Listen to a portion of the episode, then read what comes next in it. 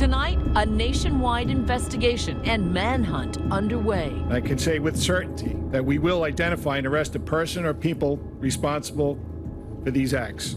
Make no mistake, in search of the bomb maker and those who may have mailed them. Ten separate packages containing suspected explosive devices, all addressed to prominent critics of President Trump, from New York to Los Angeles, Florida to Washington, D.C., and Delaware. It's absolutely terrorism because it's an effort to use violence uh, to make a political impact. That's the definition of terrorism.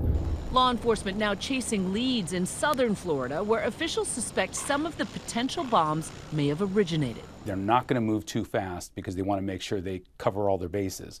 So this could take a longer time than normal. That's something that will not be uh, good for the public, especially in light of the fact that there is an election coming up in 12 days.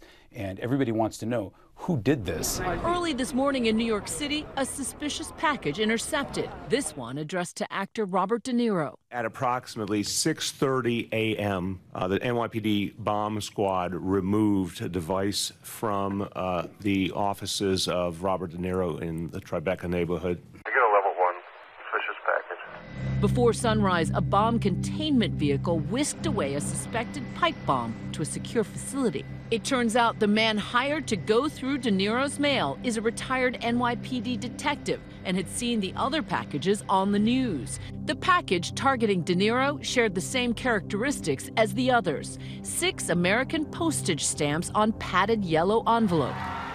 Remember, at this year's Tony Awards, De Niro took aim at the president. It's no longer down with Trump, it's Trump. At the time, the president responding, calling De Niro a very low IQ individual. Too many shots to the head by real boxers, he said.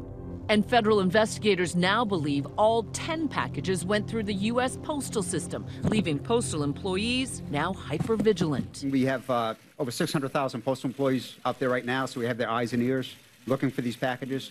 I will say, uh, in the postal network, we have found nothing in the last eight hours. Postal inspectors interviewing mail carriers and workers, checking mail tracking data, reviewing surveillance footage, all in an effort to determine where the packages were mailed from. But ABC News exclusively learning of a challenge. A number of these packages had no originating postmarks. Forensic experts now painstakingly dissecting the suspected bombs. Each package, a treasure trove of evidence. The digital clocks inside, the pipe used to contain the device, the tape to hold it together, the wires, the suspected explosive powder, and glass used for shrapnel. They're collecting all the various components in these devices and they're cataloging them and they're figuring out where in the United States they would be sold. The agents are all over the country going to these locations and seeing who bought these products, when, and where they bought them. From what I can see, this device is fairly basic, easily copied from uh, many of the manuals in the libraries and or online.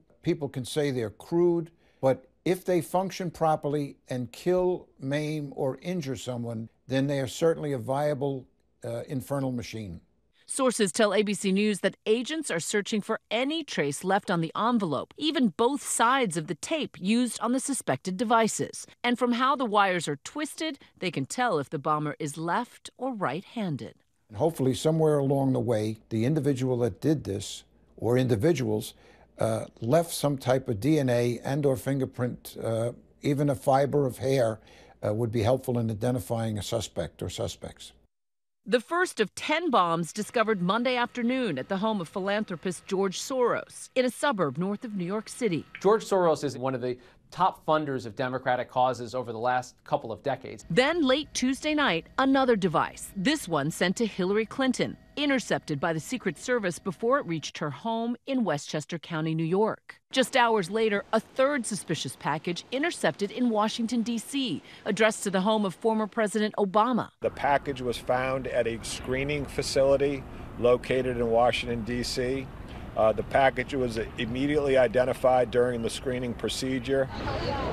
Then, yesterday morning in New York City, CNN was reporting on the spate of suspicious devices when their own alarms began to ring. And to have projectiles, I mean, that's a, excuse me, that sounds like a fire alarm here. We'll keep you posted on that. That device was addressed to former CIA Director John Brennan at the CNN address. Then in Maryland, a package addressed to Democratic California Congresswoman Maxine Waters, intercepted by Capitol Hill police. Then later, another device, also addressed to the Congresswoman, was found at a postal facility in Los Angeles. In Florida, police rushing to the office of Democratic Congresswoman Debbie Wasserman Schultz. The device there had been addressed to former Obama Attorney General Eric Holder, but it had Wasserman Schultz as the return address.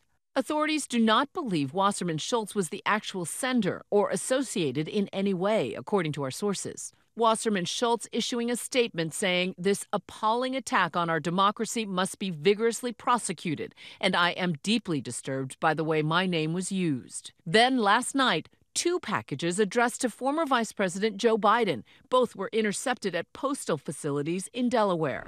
And this morning, the 10th and latest package addressed to De Niro.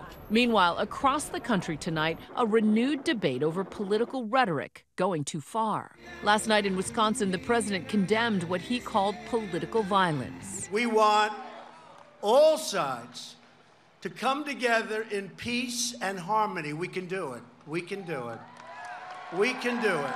But this morning, President Trump once again attacking the media, tweeting, a very big part of the anger we see today in our society is caused by the purposely false and inaccurate reporting of the mainstream media that I refer to as fake news. It has gotten so bad and hateful that it is beyond description. Mainstream media must clean up its act fast. White House Press Secretary Sarah Sanders coming to the president's defense. There's a, a big difference between uh, comments made and actions taken. The president's uh, condemned violence in all forms, has done that since day one, will continue to do that, but certainly uh, feels that everyone has a role to play. In a statement made last night, Jeff Zucker, CNN Worldwide president, said there is a total and complete lack of understanding at the White House about the seriousness of their continued attack on the media. The president, and especially the White House press secretary, should understand their words matter. Thus far, they have shown no comprehension of that. As the manhunt continues, copycats remain a concern. Law enforcement is definitely worried about copycats, and they're also worried that whoever made these bombs probably has some leftover explosive material. That's a public safety issue. In New York, a city stands firm in the face of yet another act of terror. This is a city where 8.6 million people live in a practical kind of harmony that's extraordinary. Nothing that's happened in the last day or two has changed that. Hi, everyone. George Stephanopoulos here. Thanks for checking out the ABC News YouTube channel. If you'd like to get more videos, show highlights, and watch live event coverage, click on the right over here to subscribe to our channel. And don't forget to download the ABC News app for breaking news alerts. Thanks for watching.